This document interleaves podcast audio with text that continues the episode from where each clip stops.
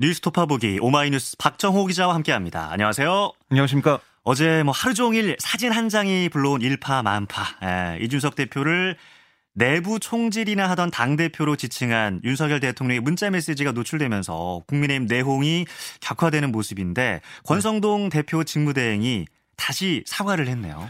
네, 권대행은 어제 오전 국회에서 기자들과 만나서 사적 문자 내용이 저의 부주의로 유출되고 공개돼서 국민 여러분께 심려를 끼쳐드린 점에 대해 송구하게 생각한다라며 허리를 90도로 숙여 사과했는데요. 하지만 기자들의 질문에는 답하지 않았습니다. 네. 아, 권대행은 아, 제 입장은 페이스북에 밝힌 그대로니까 참고해 달라. 음. 사적인 문자가 본의 아니게 유출됐기 때문에 그 내용에 대한 질문에는 확인하지 않는 걸 원칙으로 한다. 제 프라이버시도 보호받아야 하기 때문이다. 네. 이렇게 말하면서 어, 질의응답에 응하지 않았고요. 음. 송원석 원내수석부 대표도 기자들에게 뭐라고 했냐면 권대행이 어려운 상황에서 당을 잘 이끌어와준 데 대한 격려 차원에서 얘기하는 게 나타난 거다. 대통령이 당무에 관여했다든가 그런 측면은 음. 전혀 아니다. 라고 설명을 했습니다. 일단 뭐 문자 메시지 공개 후 폭풍을 차단하는 데 네. 주력하는 모습인데 윤석열 대통령의 입장도 나왔나요?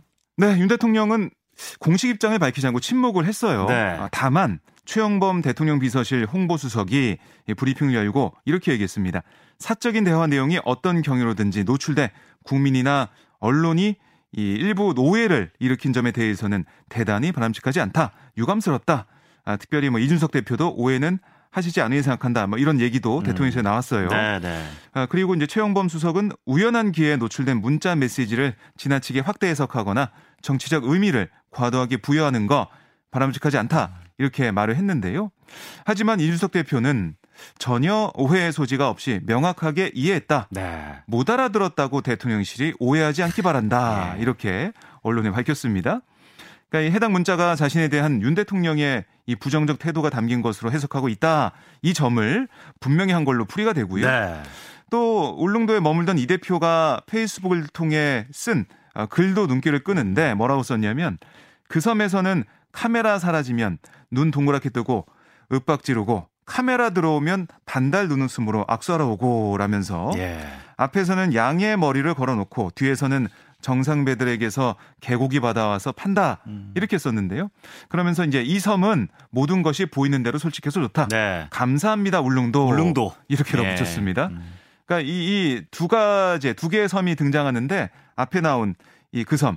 그건 뭐 여의도, 여의도. 정치권을 예. 얘기하는 것 같고 그다음에 이 섬은 울릉도, 울릉도. 예. 네, 이렇게 좀 표현하면서 문자 메시지에 대한 불만을 이렇게 우회적으로 드러내는 것으로 풀이가 됩니다. 아, 전혀 오해 소지 없이 명확하게 이해했다. 네. 예, 그리고 이준석 대표의 글 겉은 번지르르 하나 속은 변변치 않은 것을 뜻하는 이 사자성어죠. 양두 구육을 네. 언급했는데 당내 갈등 국면이 이어지겠네요. 네, 그러니까 친 이준석계 뭐 이 청년 정치인을 중심으로 아니 어떻게 쓴 소리를 이 내부 총질이라고 음. 단순화할 수 있냐?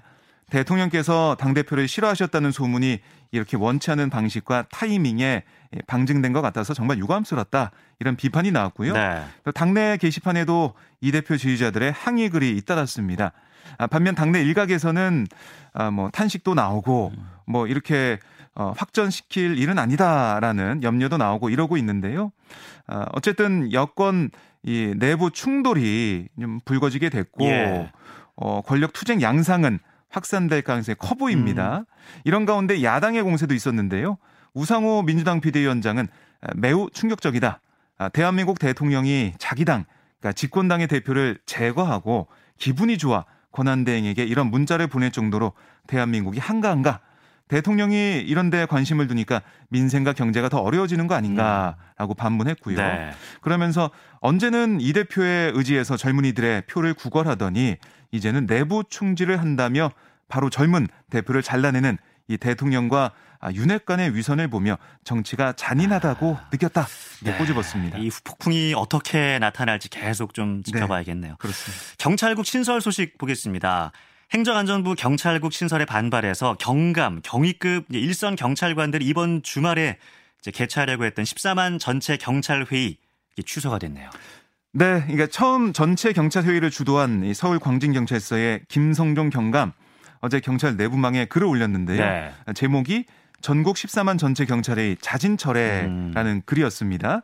아, 김 경감은 어, 국무회의 통과로 경찰국 설치가 확정됨에 따라서 어떠한 사회적 해결 방법이 없어진 현실에서 전체 경찰 이름의 사회적 의견 표명 이건 화풀이는 될지언정 사회적 우려와 부담을 줘서 경찰 전체가 사회적 비난의 대상이 될 수 있다. 네, 이렇게 네. 얘기하며 철회 배경을 설명을 했습니다. 여론이 안 좋아질 수 있다. 그렇습니다. 예, 예. 아, 그러면서 지금까지 14만 동료 경찰들의 피땀 흘린 노력들로 우리 국민, 국회, 사회는 경찰국 설치가 검수완박에 대한 추잡스럽고 국민의 안전을 담보로 한 아, 위험한 보복 행위이자 권력남용 행위라는 사실을 분명하게 인식했다라고 음. 어, 주장을 했고요. 네. 이어서 우리 국회가 이러한 불법적인 경찰국 설치에 대해 입법적으로 반드시 시정해 주실 것이라고 믿는다 음. 이렇게 강조를 했습니다. 네. 그러니까 이 현실적으로 어차피 이제 국무회의에서 의결이 됐고 음. 8월 2일 시행만 남겨놓고 있기 때문에요. 네네. 네. 뭐 어, 현실적으로 막을 수가 없다. 뭐 이걸 좀 반영한 걸로 보이고요. 하지만 일부 경찰관은 성급한 판단 아니냐 음. 반대 의견을 내기도 했어요. 네. 특히 총경 회의 이후 처음 제안된 이 경감 경위급 현장 팀장 회의에 지구대 뭐 파출소장도 음. 참석하게 하자라고 주장했던 류근창 경감은 아, 이렇게 14만 경찰 회의 네. 첫 제안자가 철회했지만 30일, 아, 그러니까 이번 주 토요일 행사는 진행하겠다. 칼을 뽑았으면 네. 네. 의견 좀 들어보겠다 이런 예, 얘기예요. 예. 아, 전체 인원은 100명 수준으로 경찰이라면 직급 관계없이 전국 누구 나 올 수 있는 회의를 진행하겠다라고 어, 이렇게 입장을 밝히기도 했습니다. 예. 어쨌든 전체 경찰 회의는 사실상 철회가 되면서 아, 경찰들의 집단 움직임 이건 좀 일단 소강 국면을 맞을 음. 것으로 좀 예상이 됩니다. 네, 집단 움직임은 좀 잦아드는 모습이지만 국회 대정부 질문에서는 이상민 행안부 장관과 또 민주당 의원들의 뜨거운 설전이 벌어졌네요. 네, 뭐 계속해서 어, 민주당 의원들과 이상민 장관의 예. 공방전이 이어졌는데요. 어, 일부만 좀 보면 민주당 김영배 의원은 1991년 개정된 정부 조직법 34조에는 행안부 장관의 이 치안 사무에 대한 음. 규정이 없다. 네, 네. 그렇게 얘기하면서 경찰국 신설이 위법이다라고 주장을 했고요. 그러면서 경찰국을 만드는 건 법 개정에 전면으로 역행하는 행위다. 법 개정 당시 이 시대 정신과 국민적 합의를 정면으로 거스르는 아, 시행령 쿠데타다라고 음, 비판했습니다. 네. 아, 그러자 이제 이 장관은 그렇지 않다. 34조에 치안 업무가 없다고 해서 그 업무를 못하는 게 아니고 개별 법령에 권한이 있으면 그 권한 행사를 위한 조직을 만들 수 있다라고 반박을 했는데요. 네. 다만 이 장관은 이 경찰의 반발 여론을 의식한 듯이 음. 경제서장 회의 등을 쿠데타에 빗댄 것에 대해서 아, 쿠데타 관련 발언이 지나쳤다는 비판에 대해 제가 겸허히 수용하겠다. 아. 뭐 이런, 이런 뜻을 예. 밝히기도 했습니다. 뭐 결국은 이제 국회의 시간이 온 것 같은데요. 민주당은 경찰국 총력 저지에 나서고 있죠. 네, 박홍근 민주당 원내대표 어제 이제 발언을 보면 수사의 독립성이 침해당한다. 또 외청의 독립성이 중요하다. 인사권을 빼앗기면 식물청장이 된다. 음. 이게 바로 어 바로 이 검찰총장 시절 윤석열 대통령 자신이 했던 네. 말이다. 아, 부디 양심을 갖고 돌아보길 바란다라고 지적을 했고요. 이 장관에 대한 뭐 탄핵이나 해임 건의가 필요하다는 목소리도 점차 뭐 커지는 모습인데요. 국회법에 따르면 이 시행령에 법률 위반 소지가 있을 경우 관련 상임위, 그러니까 행안위가 되겠죠. 여기서 위법 여부를 검토한 다음에 본회의에 보고서를 내서 의결 절차를 진행하도록 돼 있고요. 네. 정부는 국회 수정 권고를 따르지 못할 경우는 그 사유를 국회에 제출해야 됩니다. 음. 아, 또 이제 국회에서는 정부조직법과 경찰청법을 개정해서 행안부 경찰국 설치의 근거가 된 시행령 이거 무력화하는 방안도 있는데요. 네. 여야의 의견이 맞서는 음. 상황에서 국회가 어떤 방식으로 이 사안을 풀어 나갈지 네. 좀 계속 지켜봐야겠습니다. 또 어제 대정부 질문의 또 하나의 관전 포인트였죠. 박순애 사회부 총리 겸 교육부 장관도 어, 나왔는데 만취 음주운전 또 논문 표절 등 각종 논란에도 원구성 협상 지연 등으로 인사청문회를 거치지 않고 임명이 됐잖아요. 네, 그렇습니다. 뭐 어제 어떤 질의가 있었나요? 네, 이제 박 부총리의 쌍둥이 두 아들이 입시 컨설팅 학원에서 생활기록부 첨삭을 받았다 이런 의혹이 네. 도마에 올랐는데요. 네. 여기에 대해 박 부총리는 제가 많이 바빠서 자녀들 학원 다니는 걸 잘 못 챙겼다. 학원에 가봤는지 기억이, 기억이 안, 난다. 안 난다. 예. 이렇게 말을 했어요. 음. 그래서 이제 이 민주당 측에서는 아들의 생활기록부를 제출할 의향이 있냐 또 이렇게 질문을 했더니 이 박 부총리는 이미 쌍둥이는 성인이 됐다. 민감한 개인 정보를 성인의 동의 없이 제가 제출하는 건 아닌 것 같다. 네, 네. 아, 양해 말씀을 드린다. 아, 그러면서 아들에게 얘기는 해보겠지만 제출이 어려울 것으로 생각한다. 네. 이렇게 강조를 했습니다. 이 논문 표절 또 중복 게재 같은 연구윤리 위반 문제 제기에 대해서는 연구윤리가 정립되기 이전 사안이다. 아, 이렇게 얘기하면서 기존 입장을 되풀이했는데요. 네. 야당은 향후 교육위에서 철저한 검증을 더 진행하겠다 이런 입장이라서 뭐 어제 이제 대정부 질문이 음. 뭐 시작이다 사실상 예, 예. 청문회가 계속 이어지는 거 아니냐 음. 아, 이런 얘기도 나오고 있습니다. 네. 국회 정무위원회 전체 회의에서는 소관 기관인 국민권익위원회 전현희 위원장의 거취 문제를 두고 또 여야 간 공방이 벌어졌죠. 네, 이 국민의힘 송석준 의원이 어제 회의에서 윤석열 정부가 출범한 지 두 달이 돼가는 상황에 이 자리에 앉아 계신 분들 중 어색한 분들이 눈에 띈다 네. 이렇게 얘기를 했어요. 예, 예. 그러니까 문재인 정부 당시 임명된 이 전현희 위원장과 정혜구 경제인문사회연구회 이사장을 겨냥한 발언은 풀이가 됩니다. 아, 그리고 송 의원은 윤 대통령을 존경하냐라면서 윤 대통령의 국정과제에 대한 이해도가 높은 분이 대기 중인데 억지로 그 자리를 지키는 이유가 뭐냐 아. 이렇게 묻기도 했어요. 네. 아, 그랬더니 전현희 위원장은 국정과제나 국정 철학을 공유하는 문제와 정권에 무조건 따른다는 것은 별개의 문제다. 음. 이렇게 맞받았고요. 네. 또 권익위 원장 임기는 개인의 문제가 아니라 법치의 문제다. 음. 이렇게 맞섰습니다. 네. 아, 민주당은 적극적으로 전 위원장을 방어했는데요.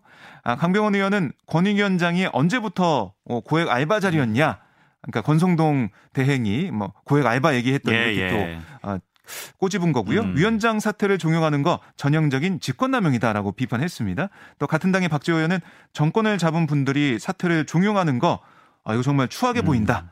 임기 부장은 윤석열 정권이 그렇게 좋아하는 법치 아니냐 네. 이렇게 반문하기도 했습니다. 그리고 어제 그, 그제였죠 그제 예, 한 여당 의원이 국회 대정부 질문에서 자신의 가족 회사와 관련된 그 민원성 질의를 계속해서 그 쏟아내서 논란에 휩싸였어요. 네, 그러니까 경제 분야 대정부 질문 질의에 나선 이 국민의힘의 조명희 의원이 질의를 하다가 갑자기 위성 영상을 띄우면서 네. 위성 얘기를 했는데요. 그렇죠. 예. 과기부 장관에게도 위성 사업에 대해 묻고 국토부 장관에겐 아예 관련 촉진법까지 만들어 달라라고 요구를 했습니다.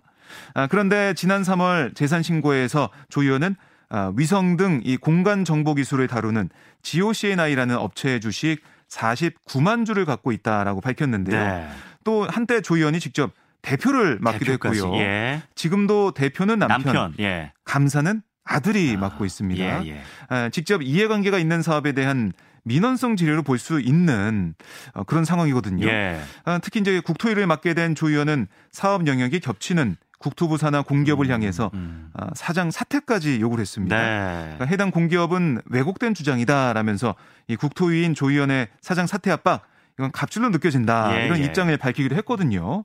이에 대해 민주당은 이해 충돌 소지에도 국토위에 배정된 조명희 의원이 어, 대정부 질의에서 음. 자신의 가족 회사를 위한 질을 쏟아냈다. 예. 아, 심지어 조 의원은 왜곡된 주장까지 하면서 가족 회사와 음. 아, 사업 영역이 겹치는 국토정보공사 사장의 사퇴까지 압박했다라고 비판을 했는데 예. 이런 뭐 민주당에서까지 논평을 내고 비판하니까 조 의원은 아, 이해 충돌과 갑질론에 대해 이 부당한 민간 침해와 음. 행정에 대해 의정 활동으로 지적한 거다라고 어, 해명을 했고요. 예. 자신의 주식을 백지 신탁할 예정이고 항공위성 전문성을 인정받아서 의원이 됐다. 음. 아, 그러면서 국토에 계속 남겠다. 이런 의지를 밝히고 네, 있습니다. 좀 노골적으로 보이긴 했어요. 예. 네. 자, 여기까지 듣겠습니다. 오마이뉴스 박정호 기자였습니다. 고맙습니다. 고맙습니다.